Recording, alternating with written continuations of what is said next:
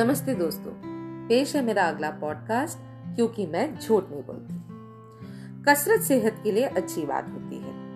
Daily 40 minute walk करने से आप हेल्दी रहते हैं। सच्ची, मैं झूठ नहीं बोल रही?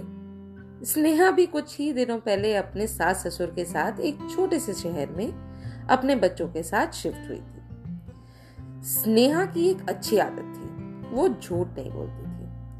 पर एक बुरी आदत भी थी। वो वॉक अकेले ही नहीं कर पाती थी। पर कॉलोनी में शिफ्ट होकर उसे बड़ा अच्छा लगा, क्योंकि वहाँ सभी लोग छोटे ग्रुप्स में वॉक करते थे। हाँ वो अलग बात है कि ज़्यादातर सभी उसकी उम्र से बहुत बड़े थे। पर फिर भी ट्राई करने में क्या जाता है? उसने बड़े कॉन्फिडेंस के साथ सोचा कंपनी तो कंपनी होती है, फिर चाहे वो यंग हो या ओल्ड तो ऐसे ही एक दिन, एक सुनहरी शाम को मैडम गई डरते हुए आंटियों के एक ग्रुप के साथ। पर ये क्या? पहले तो इंट्रोडक्शन हुआ। किसकी बहू हो, क्यों आई हो, कब तक रहोगी? फिर फैमिली इंट्रोडक्शन हुआ। किसकी बेटी, किस जगह से, किस गली से? अरे, इतना तो हुआ ही था कि फिर बच्चों का इंट्रोडक्शन हुआ। मैडम, अब भला क्या करें? अब झूठ तो वो बोलती नहीं थी। और आदर सहित ये कैसे कहे कि, आंटी, मेरी छोड़ो, अपनी सुनाओ। चलो, कोई बात नहीं। दूसरे दिन दूसरे ग्रुप को अप्रोच किया जाएगा, ऐसा मैडम ने सोचा। पर डिटेक्टिव आँखों और इंटेरोगेशन के अलावा यहाँ भी कुछ हाथ ना लगा।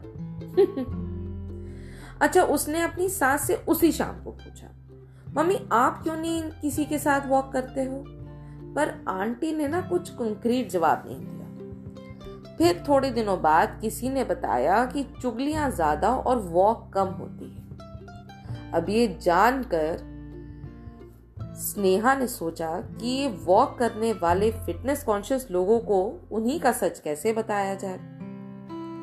तो किसी दिन शाम को किसी ने पार्क की कुर्सी पर चुगलखोर कुर्सी लिख दिया। बड़े बड़े अक्षरों में। और अगले दिन शाम को कोई भी वॉक करने के बाद उसे पढ़कर उस कुर्सी पर नहीं बैठा। और जब किसी ने स्नेहा से पूछा, क्या आपने किसी को ये लिखते हुए देखा है? तो मुस्कुराते हुए उसने जवाब दिया, नहीं, क्योंकि मैं झूठ नहीं बोलती ना। दोस्तों, अगर आपको ये पॉडकास्ट अच्छा लगा हो तो प्लीज़ इसे लाइक कीजिएगा शेयर कीजिएगा और हाँ ऐप पर कमेंट ज़रूर कीजिएगा।